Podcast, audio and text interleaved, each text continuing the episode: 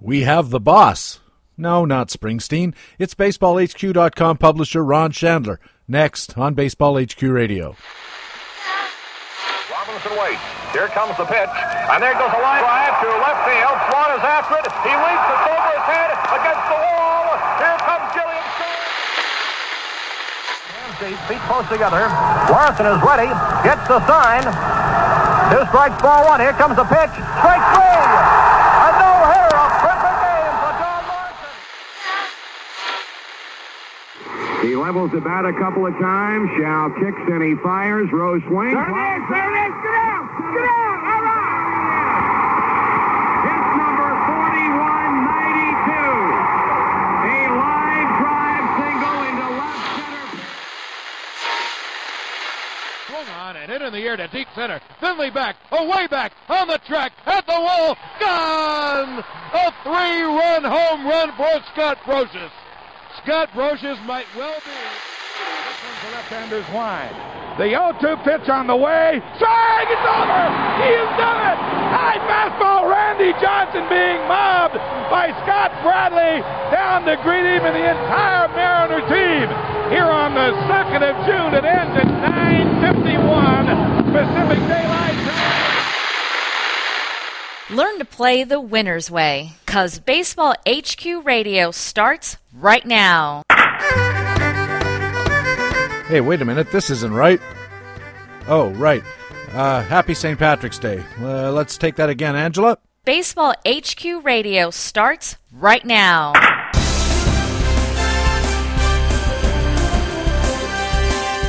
Oh, come on. This is the basketball music. Angela, one more time. Baseball HQ Radio starts right now. And here's your host from BaseballHQ.com, columnist Patrick Davitt.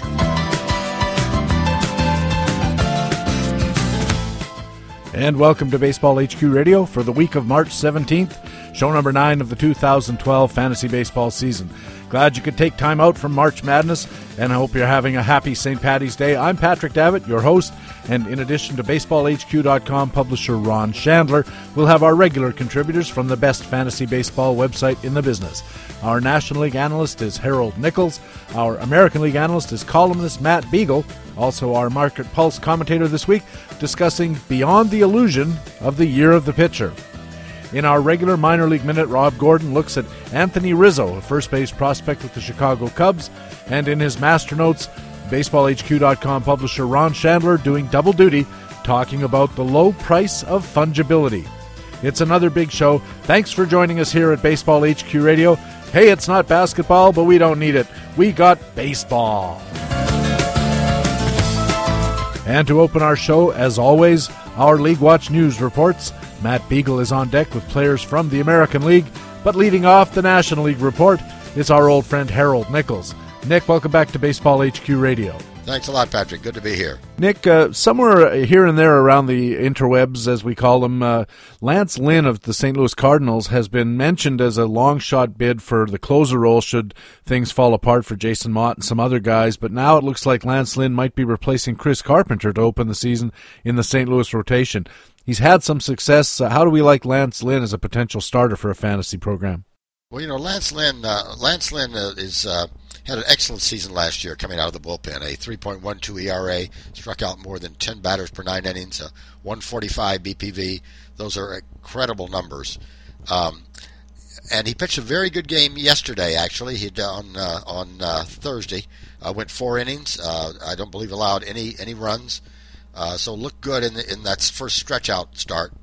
Of course, the other news on Carpenter just uh, this morning, Friday morning, uh, as is that that Carpenter is a um, uh, through a bullpen session yesterday. Felt pretty good afterwards. So. Uh, still a chance that he could be ready by opening day. Uh, if he's not, certainly a chance that he might wind up as the fifth starter, uh, meaning that they wouldn't need him for the first couple of weeks. So things are real iffy now with in terms of what's going to happen with Lance Lynn. But let's talk a little bit about Lance Lynn anyway. Um, as I said, Lance Lynn pitched very, very well out of the bullpen last year. If you look back to, and he was a starter throughout his term in the minors. If you look back to his work in the minors, you see a huge difference between his DOM rate as a starter and his DOM rate out of the bullpen. 10.4 last season. In the minors, consistent dom rates of 6.2, 6.6, 6.3. So that's certainly understandable. The guy probably can't throw as hard uh, when he's uh, when he's figuring on working seven or eight innings, or six or seven, or however many, as he can if he's got to figure he's got to work one inning. So my guess is that uh, if Lance Lynn goes back to the to the rotation, we'll see a little bit of slippage in those skills. Uh, that hundred that 100 plus BPV might drop down to 70, which is about what he was was doing at uh, MLEs in the minors. Uh, still got a good ground ball rate. Uh, this is a guy who's getting a lot of ground balls, get a decent number of strikeouts. Uh, could actually be useful in the uh, in the rotation, but I think he might be more useful out of the pen. His minor league equivalent for command, which is strikeouts to walks, has been a, a, over 2.0, which is kind of our benchmark for that particular ratio. You always want to see at least two strikeouts for every walk. And I'm intrigued by the ground ball percentage. It was 57% when he was pitching for St. Louis out of the bullpen last year, 60% major league equ- equivalent in his minor league stints that's a pretty impressive ground ball rate. Anything over about 54 or so is something that should make you sit up and take notice. Yeah, that's a very impressive ground ball rate, and so even that Dom uh, kind of in the mid sixes will will get you uh, by real well if you got a ground ball rate that high. But then you take that ground ball rate and put it with a Dom over ten, and you've really got something. But as you said, the chances that he's going to maintain a ground ball over ten uh, under the circumstance of being uh, starting is pretty remote.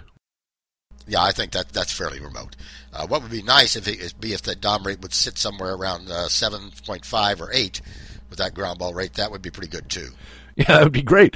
Uh, but I, as you said, I, it seems a little unlikely that a guy who's been pretty consistently under seven, actually under six point five, really, in his minor league equivalents, is is going to all of a sudden jump up to eight strikeouts. Seems like pretty much a long shot. Uh, Jaime Garcia, also in St. Louis, has a much firmer lock on a rotation slot. And this is guy a guy who has some real intriguing possibilities as a starter that a lot of fantasy owners might not really get at this point. Yeah, he really does. I mean, Jaime Garcia was great uh, as in his rookie year, 2.70 ERA. I mean, that looked terrific. And then what happened last year? We we said after that that uh, his his xERA was 3.78 in 2010.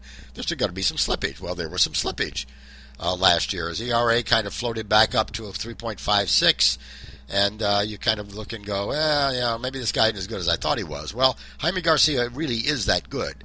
Uh, overall, his skills were improved last year. BPV of 99, uh, and that's pitching. That's pitching in the rotation. Dominance of 7.2, command 3.1. Uh, really excellent skills, even though that ERA went up just a little bit. So here's a guy who may get passed over a bit, seems to be getting passed over a bit in drafts, but a 25 year old left hander putting up those kind of numbers is certainly someone to, to keep your eye on. Yeah, and he also has a really good ground ball percentage combined with a solid strikeout rate. He did have a bit of a decline in the second half last year, as you mentioned, but the, the skills stayed pretty solid. I mean, his his dom was off slightly, so maybe that's the the key indicator to watch. But especially going into the start of the year, he's a year older, a bit bigger, and a bit stronger. Maybe uh, this is the year that you could really catch lightning in a bottle. Yeah, maybe indeed. This may be the and in keeper leagues you may not get him much cheaper than he's going to come right now uh, after slipping a bit in his, in his kind of sophomore stint. Staying with starting pitchers, uh, the Pittsburgh Pirates have a guy, James McDonald, another pitcher who's going to be flying under the radar in a lot of leagues for a lot of owners. But this is a guy, again, who has the kind of skills that, if not make us jump up and down, at least make us take a second look. Yeah, definitely. I mean, James McDonald went to Pittsburgh last year after after pitching for the Dodgers and had a kind of underwhelming 4.21 ERA, a 1.49 WHIP. Uh, so you kind of go, eh, I don't know about this guy. But when you look, really look at the skills, uh, this is a guy who really put things together in the second half. Uh, dominance of almost eight, 7.9, uh, 3.6 control, a ground ball rate of 41%. Uh, really had a, a, very strong second half. Um, the the only problem he had was keeping the ball in the park really against left-handers who had a 1.5 home run per nine against him, but and he couldn't find the plate always against left-handers, but pitched very well against right-handers. Uh, we said in the for, baseball forecaster, this guy with a 3.5 ERA upside uh, could get uh, 14, 15 wins if he pitches as well as uh, as well as he could. So James McDonald is certainly someone to look at. He's likely to be undervalued and someone you may be able to get cheaply in your draft. Yeah, he's got uh, everything's pointed in the right direction. He was up around not quite at six innings per start last year, which is a bit of a concern from a wins perspective. Also, Pittsburgh's not a really strong team. But uh, if the second half is an indicator, then James McDonald sure looks like a guy at least to look at. We're not saying you know rush out and buy him at all costs, but boy, this is the kind of pitcher because a bad team, a bad um, overall year last year. This is the kind of guy who slips down to the end of drafts, who slips down to those one and two dollar bids at the end of auctions. So th- th- this is the kind of player that you really should be looking at as a fantasy owner. And finally, Nick. In Washington, Wilson Ramos, who came over to the uh, Nationals from the Twins organization. They had Joe Mauer. What they need a catcher for, right? Well, as it turns out, they probably could have used him, and they certainly could have used the year that Wilson Ramos had last year. The question is, can he sustain it? Yeah, fabulous year last year. 15 home runs, a 267 batting average, and as you said, the question is, can he sustain it? Well, here's a guy that uh, contact rate in the majors 85% uh, 2010, 80% last year. Um, his his batting eye actually went up last year. He was a lot more patient at the plate with a 9% walk rate compared to 2% the year before. So probably can't sustain that batting average. XBA of 270, almost right at what he hit. So uh, batting average looks good. Now the question is, can he sustain that kind of power that he showed over last season? His power jumped a bit. His, his power index was up from 96, sort of league average, to 124 last year. What really made the difference was a home run per fly rate, which had been at 3% in 2010, 13% last season. And now the question, of course, right now is what's real? Uh, is that 13% a real home run per fly rate for Wilson Ramos, uh, or is it uh, is it somewhere between 3% and 13%? And we don't have enough data now to know that. Uh, the, the problem is if he can't sustain that home run per fly rate, here's a guy with a 36% fly ball rate. So not a lot of fly balls. If if uh, if a good percentage of them don't leave the park, then that power is going to come down. I was going to say it uh, for a catcher, they tend to be fairly slow-footed, and of course, with no stolen bases, pretty much what we'd expect in two big league seasons, almost 500 at bats. So we have to suspect that this guy is relatively slow afoot, and with a 50% ish ground ball rate, he had 50% last year. That doesn't augur well for for his uh, home runs or for batting average. I mean, he had a 30% hit rate last year and scraped out a 267 batting average, right around his expected batting average, because he does hit the ball hard. But it kind of looks, Nick, to me like maybe the the 270 ish batting average and 15 home runs represents a ceiling rather than a floor.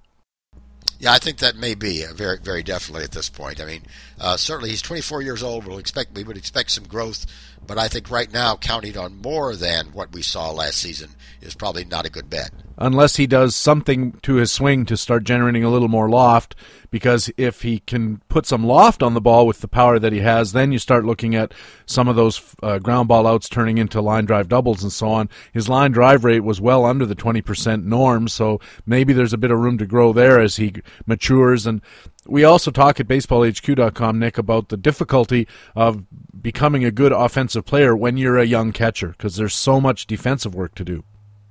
Right, there is. There's a whole lot to learn as a young catcher, and you're at that point you're learning pitchers and all that sort of thing. So that certainly, I think, interferes with the attempt to grow offensively. Well, if the price is right, this is the kind of guy who, even if uh, if his floor, if his ceiling is uh, 15 home runs, 270 batting average, and maybe 60 RBIs, that's not bad for a catcher if you get him at the right price.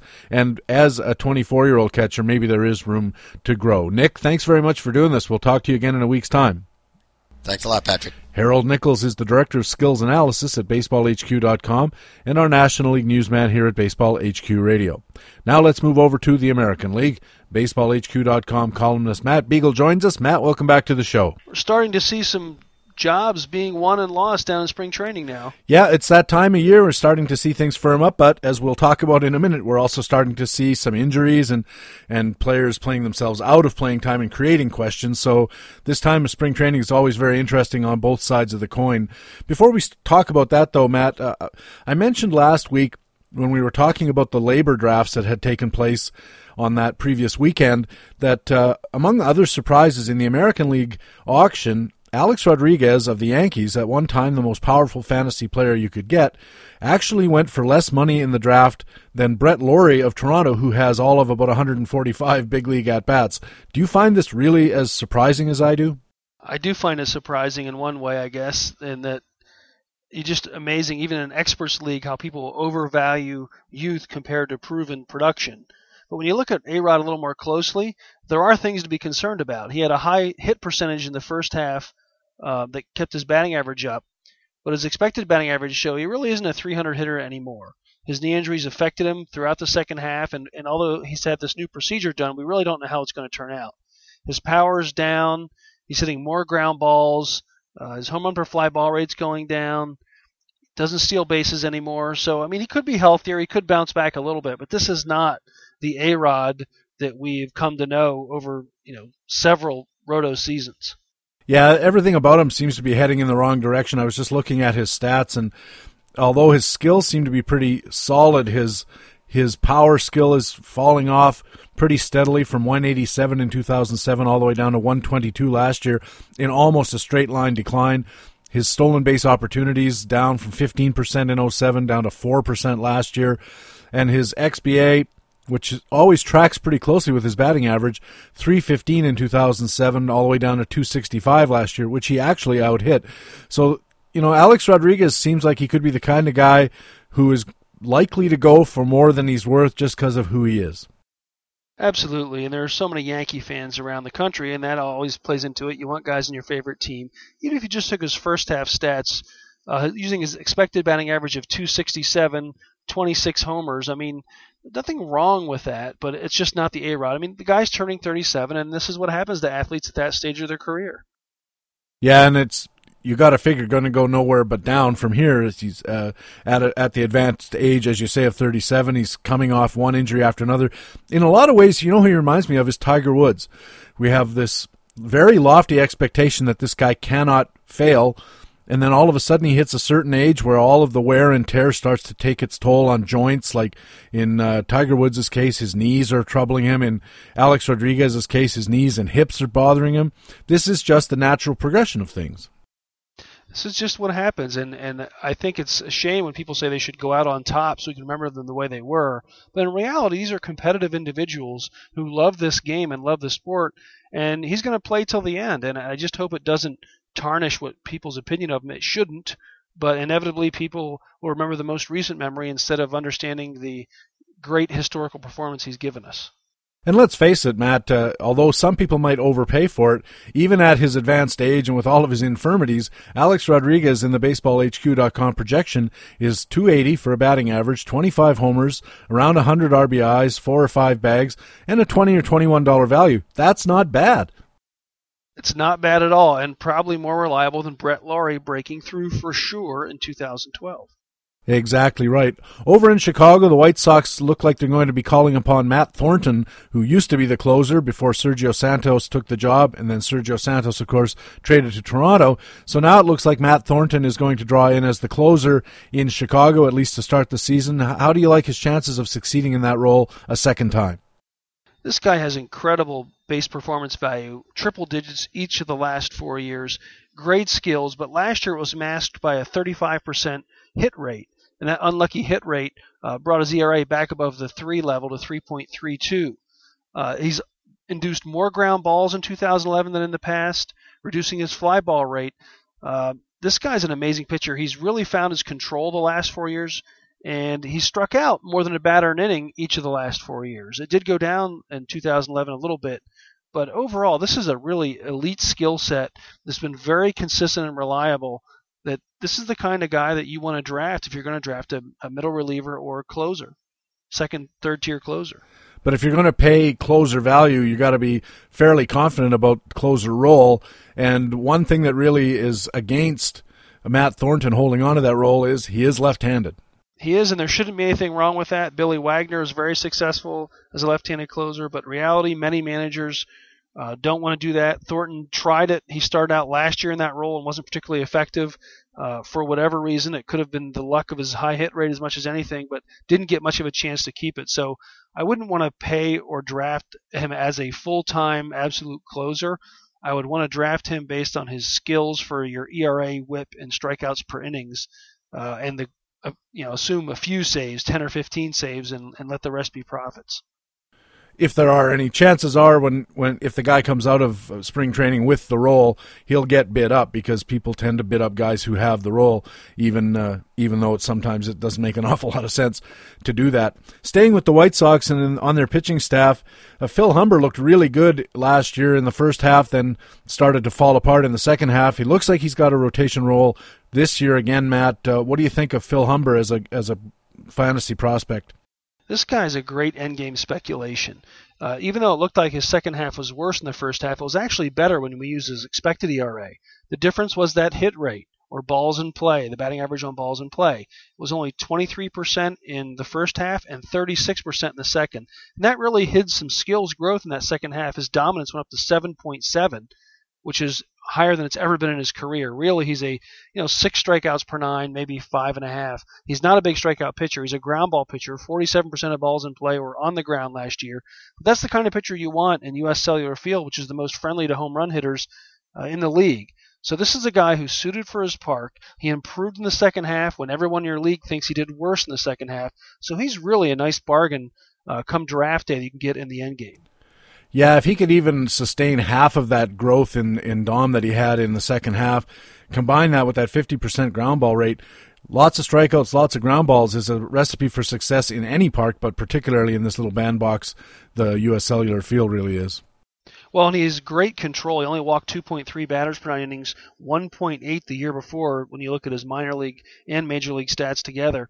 So he's got great control. If you're not going to strike out a lot of guys, you have to have great control and keep the ball on the ground. And Humber does both of those and of course uh, also helps with the whip if you're not walking a lot of guys, and actually helps ERA as well because the fewer base runners you have, the less likely they are to come around and score. So Philip Humber, call him a speculative pick. Over in Tampa Bay, Jeff Niemann seems to be battling for the last starter role in Tampa with Wade Davis. Who probably went into the spring training as the leader in that race, and now it looks like Niemann might be getting the upper hand. Well, Niemann's another great end game play in mixed leagues. He had a great second half last year, and his command was 2.8. He struck out seven batters per nine innings. He brought his fly ball rate down to 34%. This guy has a three year rising dominance and a three year rising ground ball rate. So he's doing exactly the right things, taking his time each year, getting a little bit better. He had an unlucky home run for fly ball last year, so there's a lot of reasons to think Niemann could be a very profitable starter in 2012. Yeah, Stephen Nickrand, BaseballHQ.com, starting pitching buyer's guide writer, noted that Niemann has really had an unlucky home run per fly ball rate, which, if it goes back to normal, would mean a drop in ERA. So Jeff Niemann might be worth looking at. Over in Kansas City, Matt, the uh, odds-on favorite to be the catcher was the young catcher Salvador Perez, who signed a relatively long contract for such a young fellow a couple of weeks ago. Now it turns out he's hurt and what does that say for Brayan Pena, who penciled in as the backup? Well, he's gotten a lot of at bats the last couple years here. Pena really does make great contact, had an 89% contact rate last year, but that's about it. Uh, he doesn't have power. Uh, he doesn't hit the ball with authority. He hits a lot of ground balls. So he's not going to have many RBIs. He bats at the bottom of the lineup. He's not going to score a lot of runs. He doesn't walk a lot. So he's low risk, but very low reward. So if you're in a deeper league, he's a guy that maybe you can put in there and won't hurt your batting average at least uh, for a second catcher. But other than that, he probably has very limited usefulness while Perez is out. And the question is, how long will Perez be out? Uh, we're looking at a torn meniscus. That usually is a six to eight week proposition, sometimes longer, depending on how it heals. And the thing about uh, a guy who makes a lot of contact, if he gets a lot of at bats, he's going to get his share of runs and RBIs, Matt. There's just no way around it, even if he's mostly grounding out, as you said. We had him projected for a little less than 300 at bats in a, in a backup role with 30 RBIs if you give him another 100, uh, 100 at bats, maybe you're up to looking at 45 RBIs.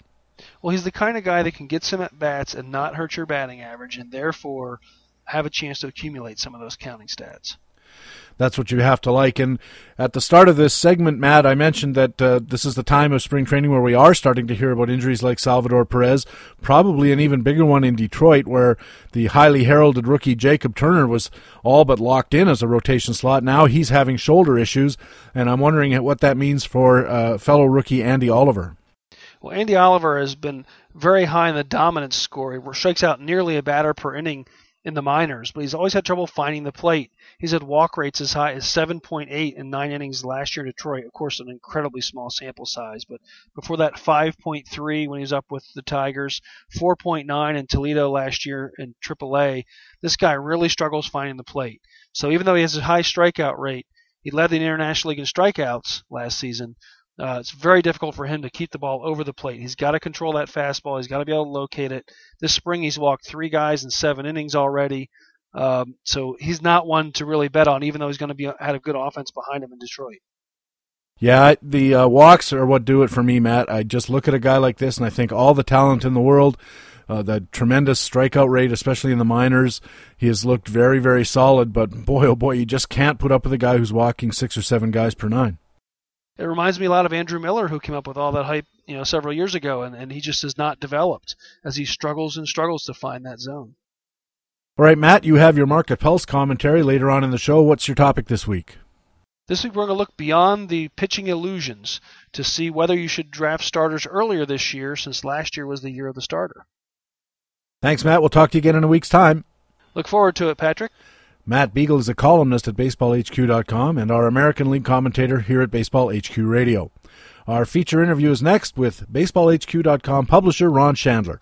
This is Baseball HQ Radio. Hi, this is Rob Gordon, one of the minor league analysts at Baseball HQ.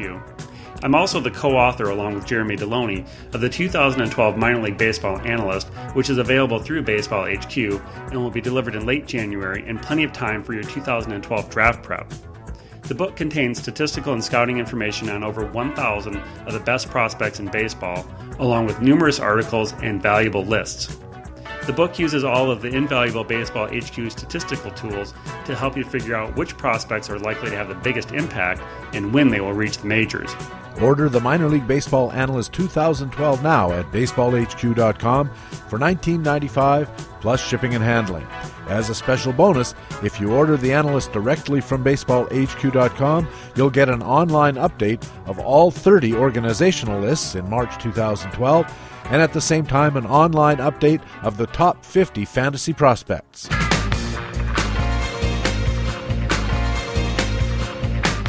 And welcome back to Baseball HQ Radio. I'm Patrick Davitt. Pleasure now to be joined by the publisher and founder of BaseballHQ.com, Ron Shandler. Ron, welcome back to the show. Thanks, Patrick. It's always a pleasure to be on. Ron, earlier this month you had a Fantasy Friday report, which also aired here on Baseball HQ Radio as a Master Notes commentary, explaining the difference between strategically punting a category and tactically punting that category. Could you expand maybe on what you meant by that? It starts with just the difference between a strategy and a tactic. Uh, when we think strategically, we're thinking a more higher level, overarching plan for, for, for going into a draft, more of a, a longer term, higher level thing. Whereas a tactic is, is more re- reactionary, more something you react to during the draft, or it's more of a short term type of uh, uh, part of the planning process. So when it comes to punting a category, I don't really think there, there are very many uh, uh, times when you want to go into a draft thinking that you're going to uh, punt a particular category, but I think during the draft, it's a very um, it's a very usable uh, tactic to to change a strategy in midstream or to change an approach. Now, for instance, if if you're say a third of the way through the draft and you see you've been closed out on a lot of uh, stolen base sources, at that point you might decide, okay, rather than chasing what few stolen bases are left and maybe overpaying for them maybe I'll punt stolen bases now that here I am at this point in the draft. So I think during the draft, it's it's a usable uh, it, it, as a tactic. It's usable, but I don't think I would I would plan uh, to punt a category going into a draft.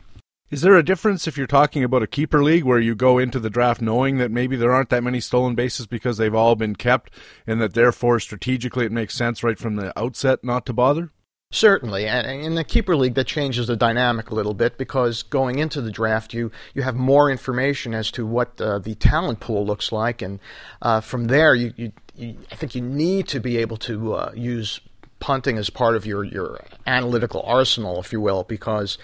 Uh, I mean, if there are no stolen bases available, obviously you can't chase what's not there true enough. And uh, another thing, I I was talking about this with uh, a fellow in a, in a league that I play in, and it was about the changing nature of the competitive level of the league. uh, the league we were talking about has historically had it's a four by four league, so it's a 96 point maximum. And historically, the winning team was in the 78 79 range, but over the last three years, that's fallen now to where 70, 71, even 69 has been a winning score. And that seems to make it a little easier to contemplate strategically punting a category because you just don't need those points as much as you used to in order to, to field a competitive team. Well, that's interesting. Um, I never really thought of it that way, but that makes sense as the as the level of competition rises. That's got to be a really fun league to play in, though. I mean, uh, when you know that everybody pretty much has a chance to contend each year, and and uh, I guess it opens up more strategic options for you. That's interesting. Yeah, it is interesting, and I think it's we've talked about this in the past that as the information divide shrinks because everybody has access to similar kinds of information, uh, even people who are willing to uh, go out and avail themselves of, of top quality services like baseballhq.com, more people understand what it takes to build a winning team. There's more discussion of strategy, even uh, online and what have you, where it used to be all just player projection disagreements. Now people are actually thinking strategically and discussing the strategies and tactics. And all of a sudden, that information disadvantage shrinks so that there's more teams who know about good players. It's harder to, to get a sleeper, you know, the old fashioned sleeper that we used to rely on back in the in the early days of rotisserie because you know for whatever reason we had access to the USA Today that that week and our opponents didn't, so we knew about uh, Tom Goodwin, who was a, a base stealing guy that you could get for a dollar at the end. Those advantages are gone, and therefore that advantage shrinks. Right, and, and, this is something that we advise our readers at Baseball HQ about as well. One of, one of the biggest complaints we get is that can, can you can you do something to prevent the other guys in my league getting access to your information?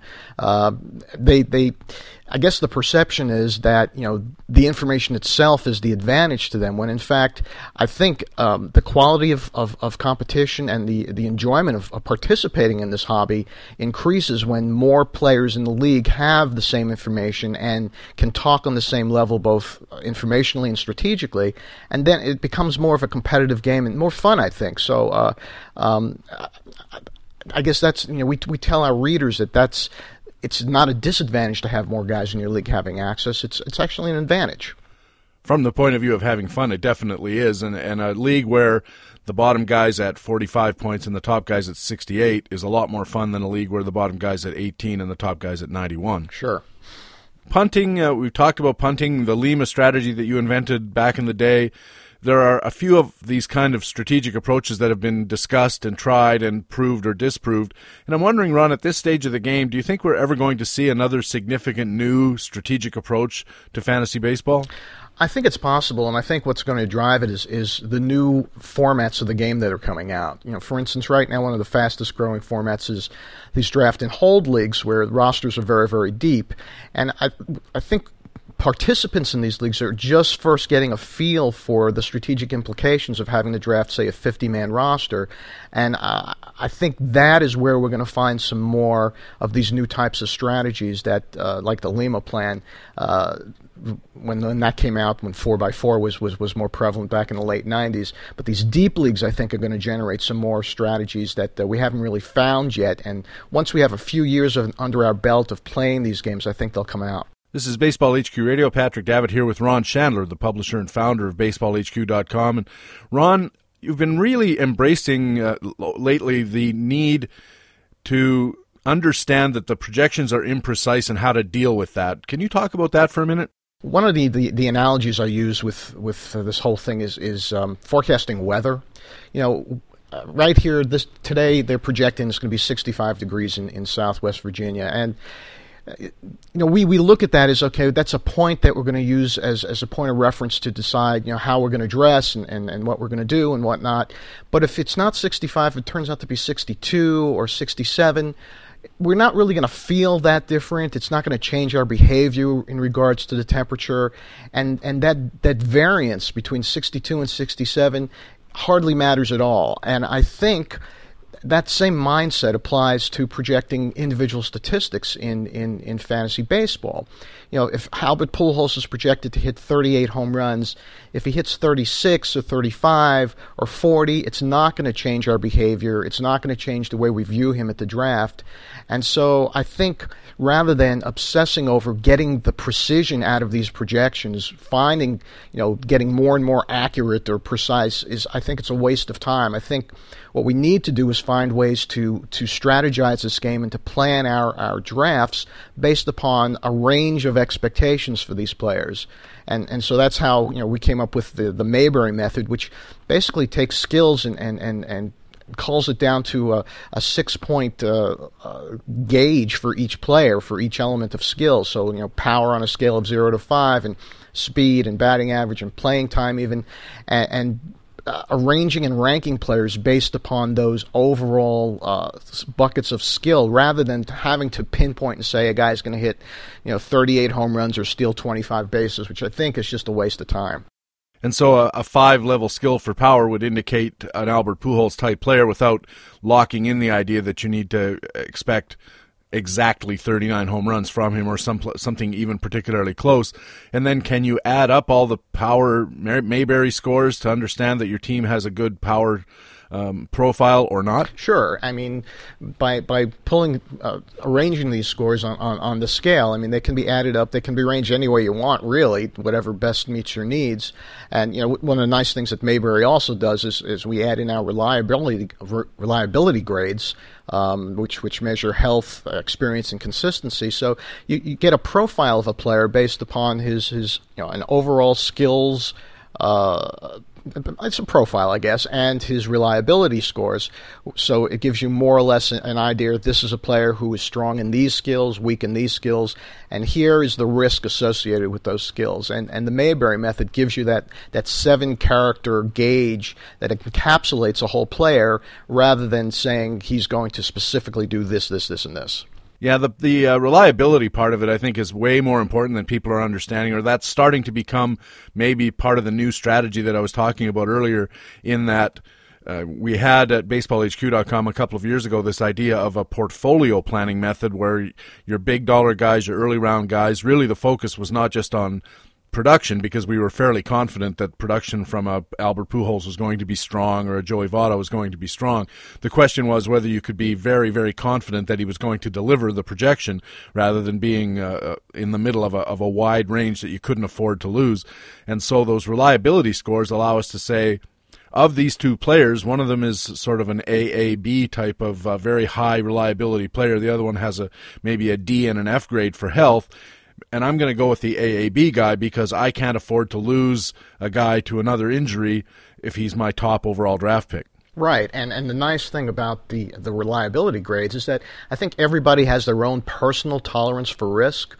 So you you might say that you know I want to go after a Buster Posey even though he has a, a poor health grade. Um, and and that's my choice if I decide to do that. Whereas someone else might say, well, I, I, I can't take the risk of, of him being my number one catcher, so maybe I'll go with uh, I don't know a Yadier Molina who's more consistent and has been put up the numbers year after year. He might not put up the same productivity, but he's going to give me numbers that I can trust, and so I'd rather go after a guy like him. So it gives you basically the two elements of, of productivity and risk, and you can assess which is more important to you when you're uh, putting together your draft plan. I found one of the more interesting things is looking at those guys who have F uh, playing time scores, which indicates they're going to have very few innings or very few at bats. Because if they have the good skills and some miracle happens and the opportunity arises, this is where your 23rd round sleeper comes from. A guy with a, well, a lot of ability who's just sitting on the bench waiting his turn. If his turn comes, you really latched onto something. Absolutely, and, that, and that's the beauty of it too. I mean, you could be scanning a, a, player's slugging percentages and whatnot to do the same thing, but the, the Mayberry scores are just, they're very intuitive because they're all on a scale of zero to five. And, you know, one of the things that, that our research has shown in the past is that something like 70% of the, the surprises each year are playing time based. There are players who back into unexpected playing time.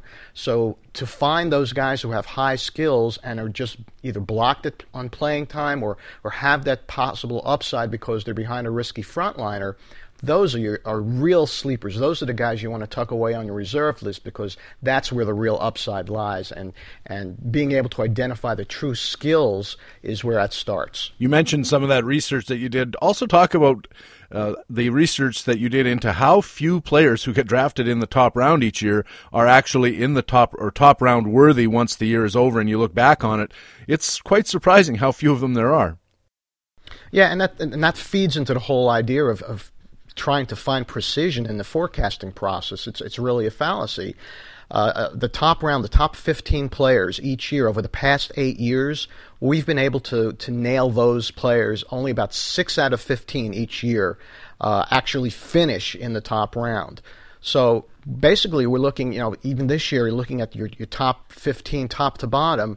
You look at that list and you think to yourself, nine of these guys are not going to finish in the top 15. And then, you know, the next part of the analysis is okay, which nine is it going to be? And you look for risk factors up and down that top level, and you start thinking, well, maybe Jacoby Ellsbury's not going to return, you know, the type of power that's making him a first rounder. Maybe uh, Justin Verlander is, is is being listed too high here because uh, everyone is looking at last year's numbers and thinking he's going to be able to repeat. And then you start thinking, well, you know, who are the guys who are not in the first round who are going to move up based upon you know this this research? You know, think about it. Now. Over the last eight years, only six out of those 15 have returned first round value each year. So it's it's very fluid, and it really opens up possibilities to start thinking about players in different ways. You mentioned that we kind of overestimate the power of last year's performance. That's that's a really inherent bias, this recency bias, isn't it? Oh gosh, it's just huge. Uh, you, you, take a look at you know the, the, the players who performed well last year invariably have their ADPs and their their expected uh, draft prices elevated far beyond what is reasonable to expect, and it's all based upon uh, the most recent performance. You know, and, and if you if we can pull away from what a player looked like as of October 2011 and start thinking more in terms of a, three or five year scan of player performance, I think that is going to be more helpful in the long run because last year, you know, we don't, you know, we've always said you don't predict a player's performance based on what he did last year, but the ADPs are showing the exact opposite. People are so overvaluing last year's numbers that it, uh, it's really taking away from getting a true value of, of what their potential is for 2012. When you looked at the players who were bouncing up into the top 15 who were drafted well below that first round level, was there any consistency or rationale behind why they made that move? Was it uh, and and where did they come from? What round did they tend to come from? Was that scattered? Uh, well, about eighty percent of of the uh, the players who finish in the top fifteen in any year come from actually the ADP top four rounds uh, during the preseason. So actually, if if you're looking to see who has first round value for this year, you should be looking at the top 60 players from the ADPs right now because they're going to be coming from that that group. So you're looking at guys perhaps like Mike Stanton or guys like uh, you know, maybe Eric Hosmer, even though he's you know kind of young and doesn't have a track record. Um, uh, Michael Bourn, you know, is an interesting guy with huge speed now going to Atlanta, who might, you know, move into the first round. You know, a lot of fantasy leaguers think these these uh, one category speed guys uh, don't have first round potential. But you know, we forget that Jose Reyes was the number one player in, in, in baseball back in 2006. So you know, there there are a lot of possibilities there, but you have to open, you have to cast a wider net, and and, and look more at the player's long term potential and trends rather than just. Uh, what's essentially a self fulfilling list of 15 top players based upon the ADPs. This is Baseball HQ Radio. Patrick Davitt here with Ron Shandler from BaseballHQ.com. Ron, two of your most eagerly awaited columns every spring are your draft radar articles looking at players who, for one reason or another, are not on owners' radars. And I'm wondering if you could give us just an example of two hitters you might you think might be good buys and why. Um, actually, a player just just brought up uh, earlier, uh, Yadier Molina is, is kind of going drafted uh, after the top level catchers this year. You know, he's not considered in you know in the level of you know Brian McCann's and and you know the the uh, Buster Poseys and guys like that, the Matt Wieters he's even behind. Uh, because I think a lot of analysts are expecting that the uh, the power outburst he showed in the second half last year is going to regress. But you know when you come when it comes to catchers, their offense tends to come later. And, and Molina's what 29 years old. Um, you know catchers tend to focus more on their defense, and then their their bat tends to come around later. So, I think he might be able to hold those skills that he showed last year a lot better than most people think, and we're actually projecting him to improve slightly in this year. Um, so, I think Molina is, is one of those guys who uh, might return just as good of a value at catcher as some of the top tier guys. And uh, you asked for two, right? Yes, please. Yeah. Uh, another guy who I find very interesting um, is uh, is Mark Reynolds, uh, third baseman on the Orioles. You know, he's got a low batting average, but his power skills are are are, are very very interesting. And the thing that I find most interesting about a guy like him is that if you take a look and compare him to a guy like Josh Hamilton, who is is going way earlier in drafts, getting um, purchased for maybe ten or twelve dollars more than him. But Reynolds hit 12 more home runs than Hamilton, and all the rest of his counting stats were virtually identical. The major difference was about 70 points in batting average, and that's big. It's there's, there's no question that's big. But if you think about batting average in terms of it being a statistic that can be managed, then suddenly Reynolds' numbers look very, very interesting in that you, are buying those counting stats that are even better than Josh Hamilton's potentially, and then the batting average you can manage by drafting other guys who have better batting averages during the draft. But you're saving yourself ten or twelve dollars on those counting stats, which is huge. So I think Reynolds is, is one of those guys who I think uh, has a lot of upside if you uh, plan him into a, a more overarching um, strategy. Yeah, guys like. Uh, um Adam Dunn eh, back in the day, maybe not so much now, a little risky, but guys like Mark Reynolds and Adam Dunn, the big power, low batting average guys, give you the luxury if you roster them of then later on picking up an all batting average, nothing else type player for a dollar or two at the end. Guys like Placido Polanco and, and and guys like that who generally have pretty good batting averages but not much else to go on. But between the two of them for the combined price, you end up with a pretty decent compounded player. Yeah, and it's it's a great strategy that most people don't use because you know they see the whole package and they think about well, am I going to pay you know twenty seven dollars for for Josh Hamilton or am I going to pay fifteen dollars for um, for Matt Reynolds? And they think well, I mean I'm getting a more complete package, so I'll pay for that, but you can assemble the different pieces and the component parts, and, and, and the sum total could be more than, than what you're you're actually paying for. So I think it's it's a very workable strategy if you plan it in advance. And can you do the same thing with pitchers? Who are your draft radar pitchers? A couple of examples. Uh, well, on the pitching side, you know, I, have been uh, basically hyping uh, David Price and Yovani Gallardo as as, as my Cy Young candidates this year. You know, everybody's looking at Roy Halladay and Verlander and, and, Cliff Lee and, and Clayton Kershaw as the top pitchers in the game. But you know, Price and Gallardo, their numbers and their peripherals are very, very close to that top level. And given the volatility of, of statistics on the pitching side, um, it's very easy to see them moving up into that upper tier very easily, and you're not going to be paying the same uh, the same level as you are going to be paying for the top tier right now. So those are guys who I like as as, as returning more value than uh, people are paying for. You also mentioned some younger players who tend to be overdrafted right at this point. Um, the one name that pops into my mind, I believe, is Brett Lawrie of Toronto, who seems to be going a lot higher. I noticed uh, at uh, at the LABR draft he went for more than Alex Rodriguez of all things, and maybe comment on young players getting drafted seemingly a little higher, a little too expensively. Yeah, and part of it's just the allure of, of being the guy who drafts the the the, uh, the rookie or the young guy who who has his first breakout season.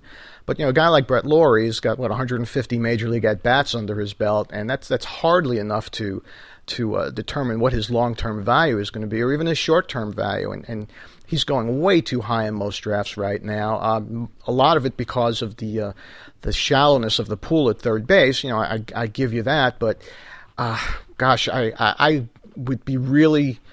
Uh, reluctant to draft him that high, and you know, even even a guy like Yu Darvish, who we really don't know anything about, he's going ahead of established, you know, major league uh, starting pitchers like Wandy Rodriguez and Jaime Garcia. I mean, and it's funny. Uh, this week in, in spring training, Jar- Darvish had a bit of an outing that wasn't all that great. He pitched, I think, two or three innings. He gave up three runs. He walked four batters.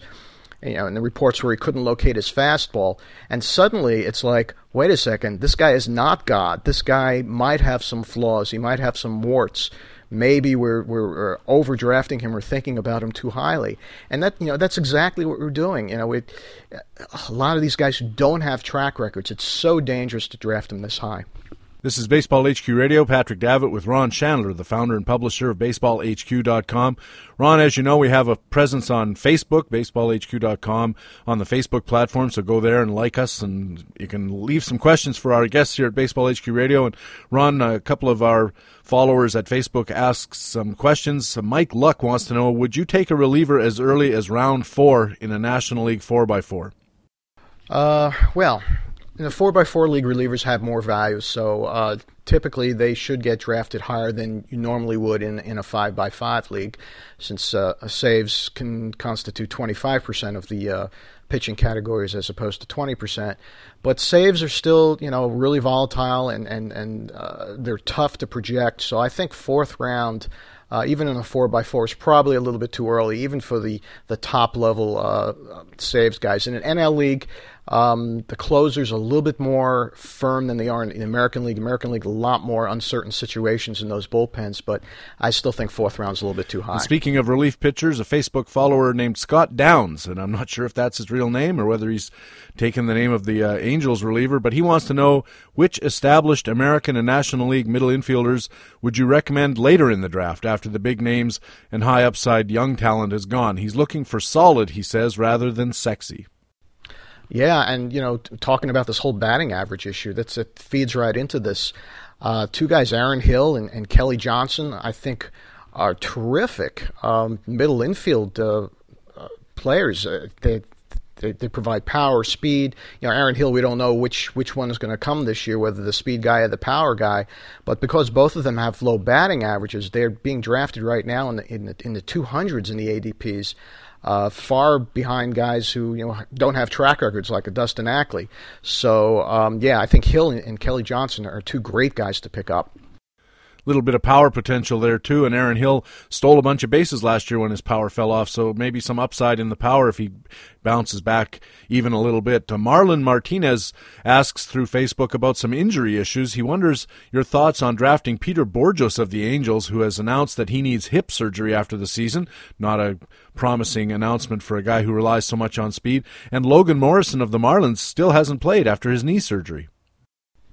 Yeah, you know, I'd be a little bit hesitant about these guys. Bourjos is interesting because I would have to assume that the uh, the uh, the Anaheim team medical staff there has decided that he's healthy enough to play this season that he can put off the hip surgery till after the season.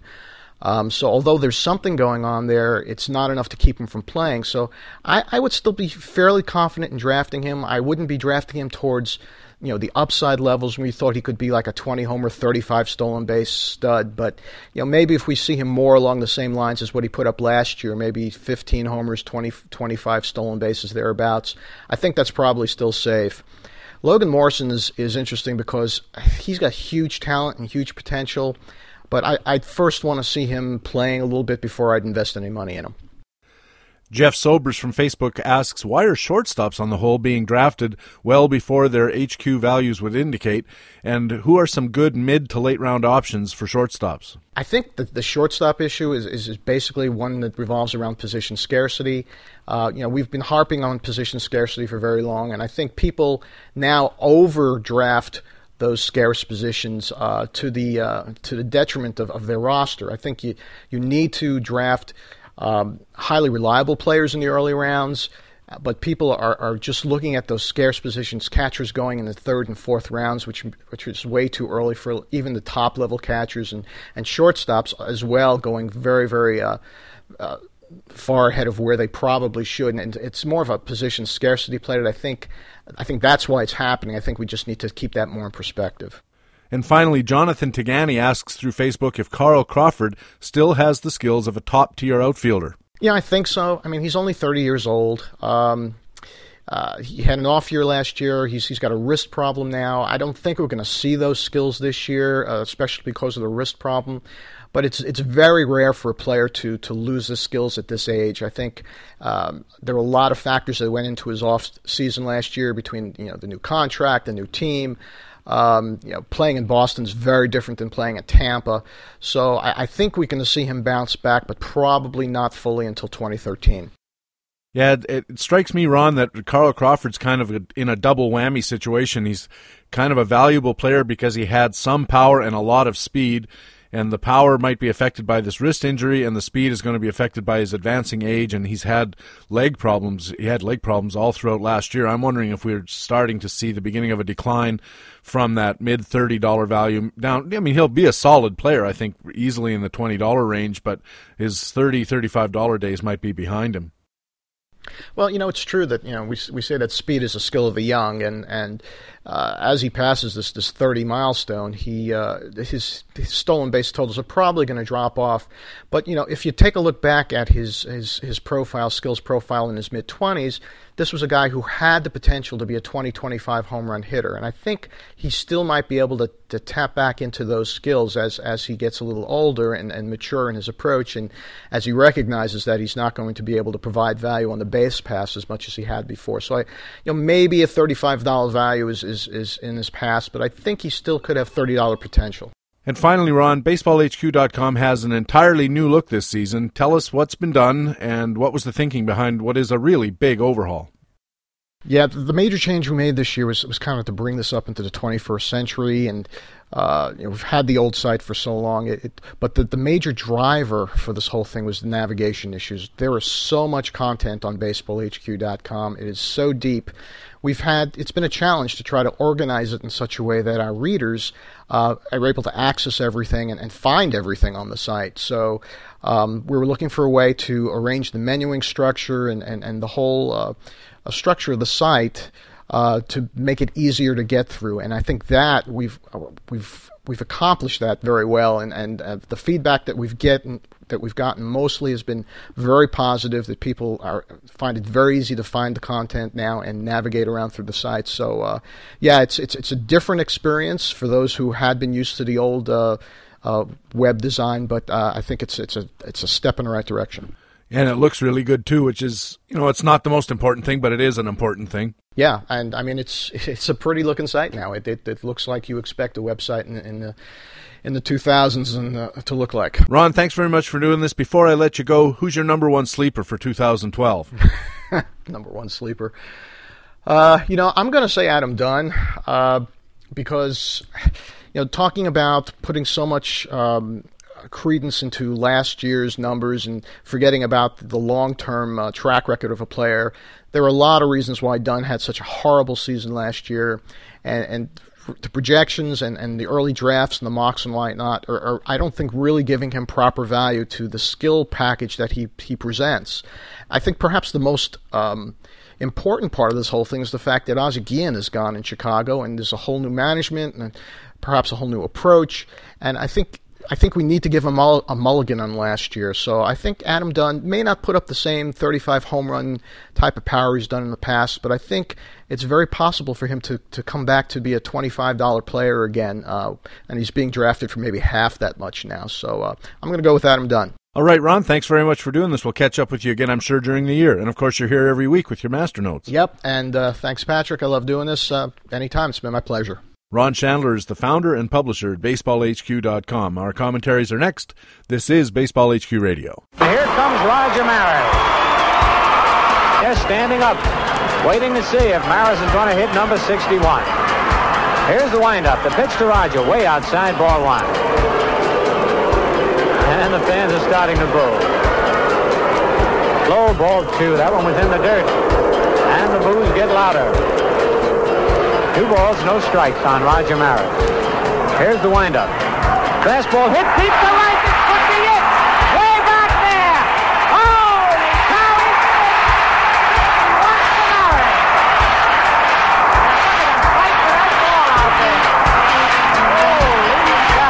What a shot! Baseball HQ Radio.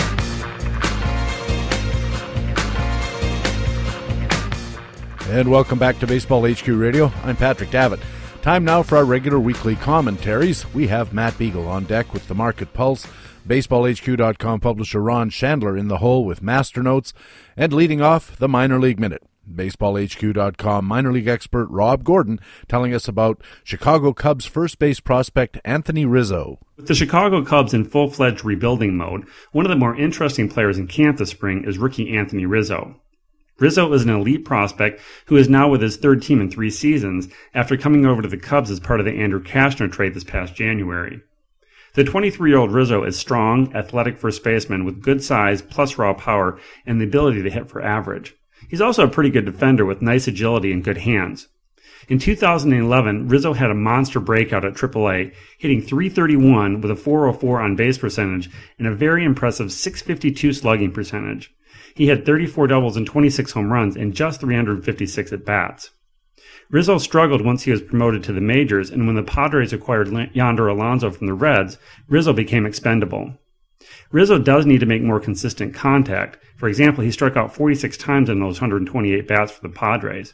But he also has the tools to become a well above average first baseman with good power, and that power plays much better in Chicago than it did in San Diego. For now, Cubs president Theo Epstein is insisting that Rizzo is behind starter Bryan LaHair and is likely ticketed to start the season at AAA Iowa. Keep in mind, however, that LaHair is a 29 year old and has yet to establish himself in the majors.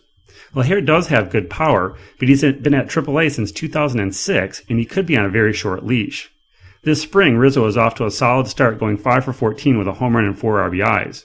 Most likely, the Cubs will stick with the plan and not call up Rizzo until early June, but it is a situation worth keeping an eye on. At the very least, the Cubs are unlikely to wait much beyond June to give Rizzo a chance to prove that he's major league ready, which makes him a great target in long term NL only keeper leagues. For Baseball HQ Radio, this is Baseball HQ minor league analyst Rob Gordon. Another way BaseballHQ.com subscribers get the winner's edge is with comprehensive coverage of the minor leagues. During spring training, Rob Gordon has organizational reports and scouting columns. Jeremy Deloney reports on top prospects every week by position. In season, they'll have prospect updates, organizational moves, daily call ups, and pretty much everything you need to keep tabs on those rising stars. So if you need to know your prospects to stay competitive in your league, well, BaseballHQ.com has you covered. Now it's the Market Pulse with BaseballHQ.com columnist Matt Beagle talking this week about Beyond the Illusion of the Year of the Pitcher. With 2011 being another year of the pitcher, we're seeing more and more owners reach and grab a Justin Verlander, Roy Halladay, Clayton Kershaw, Cliff Lee in the late first, early second round. They think that since there's better pitching out there, they really have to roster an ace more than ever. They may have looked at their standings last year and saw the teams who did the best had some ace pitchers. But in reality, if you look at the bottom half of your standings, you see a lot of teams who gambled on big starting pitchers and they failed. It's more reliable to base your team on hitters, not starting pitchers. Several reasons injury risk, performance risk, right? Lots of reasons that pitchers are just less consistent than hitters. Most importantly, the reason to draft hitters early is in the middle draft where things start to change. Someone who's taken a lot of starting pitchers early to try to gain an advantage now is only left with third tier hitters come round 13, 14, 15 as they panic because they realize their offense is far below the rest of the league.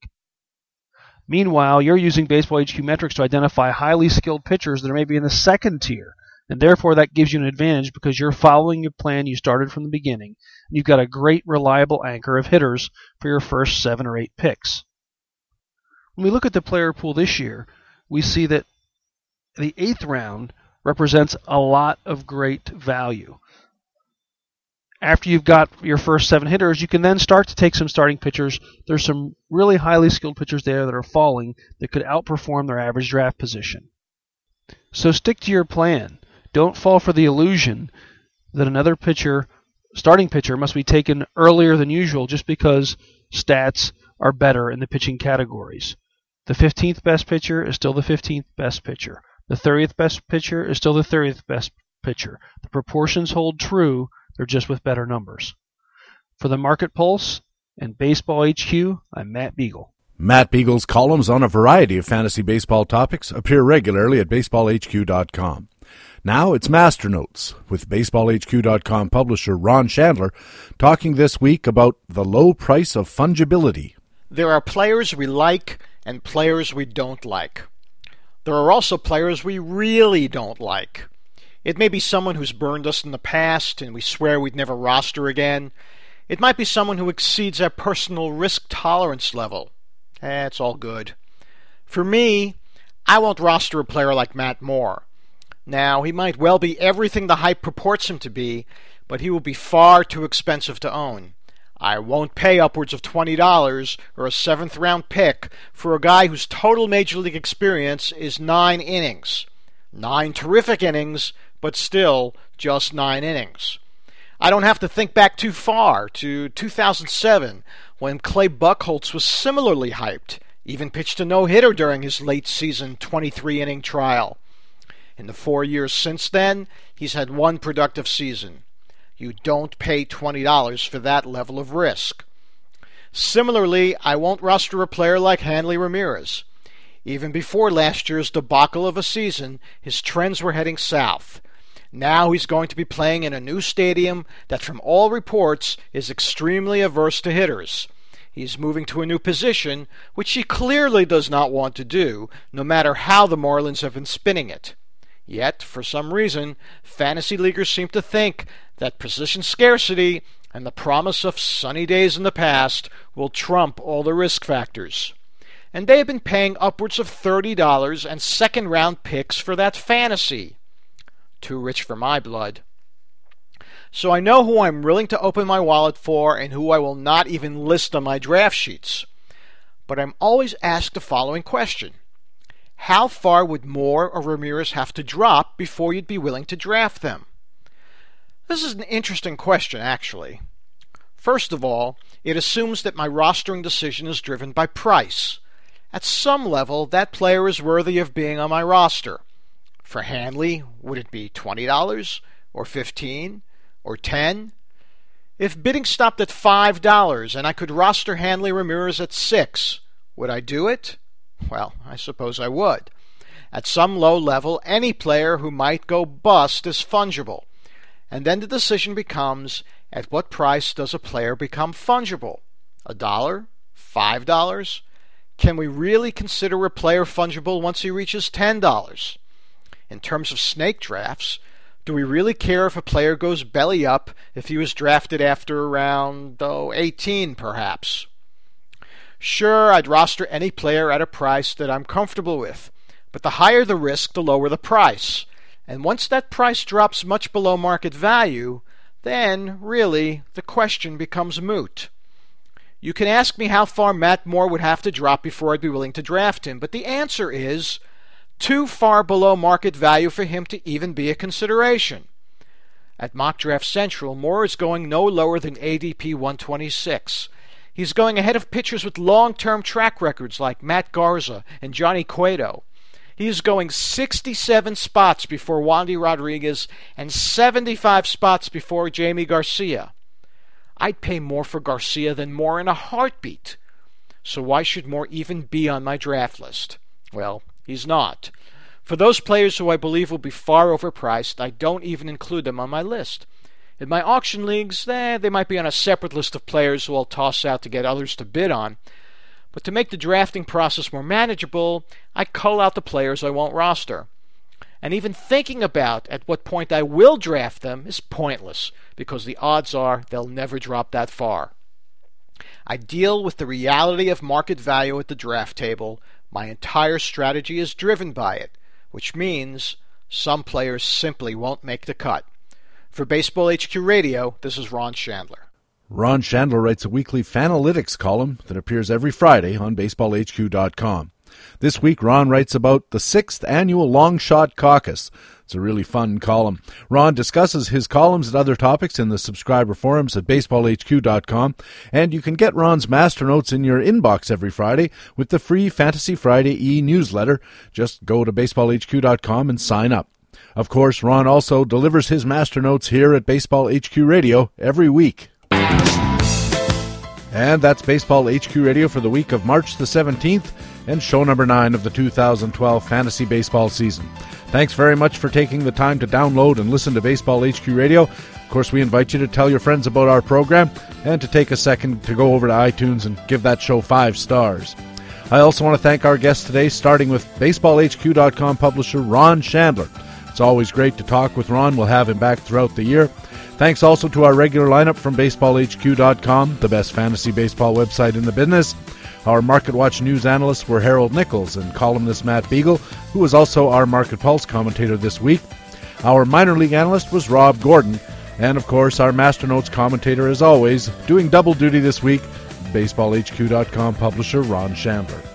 We have some more great features this week at BaseballHQ.com. Be sure to check out Rick Wilton's Dr. HQ preseason injury report on shortstops. Alex Becky has a look at strategies for the rapidly growing draft and hold league format.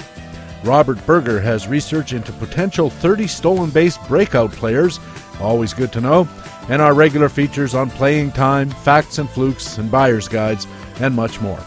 I'm Patrick Davitt. My batting buyer's guide column at baseballhq.com appears every Tuesday, and I have a roto strategy piece about dumping the auction on the site now. In the meantime, I always hope to see you on the baseballhq.com subscriber forums.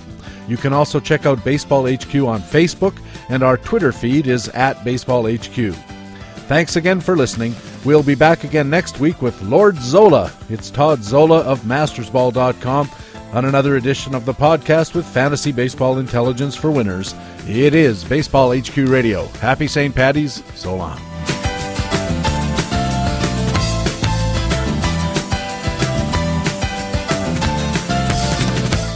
Baseball HQ Radio is available as a free podcast through iTunes and other podcast aggregators or directly from baseballhq.com slash radio, where we have a complete archive of past editions as well. Baseball HQ Radio is a production of Fantasy Sports Ventures. The opinions expressed on this program are those of the individuals speaking and not necessarily those of Fantasy Sports Ventures. The program is produced and edited by Patrick Davitt.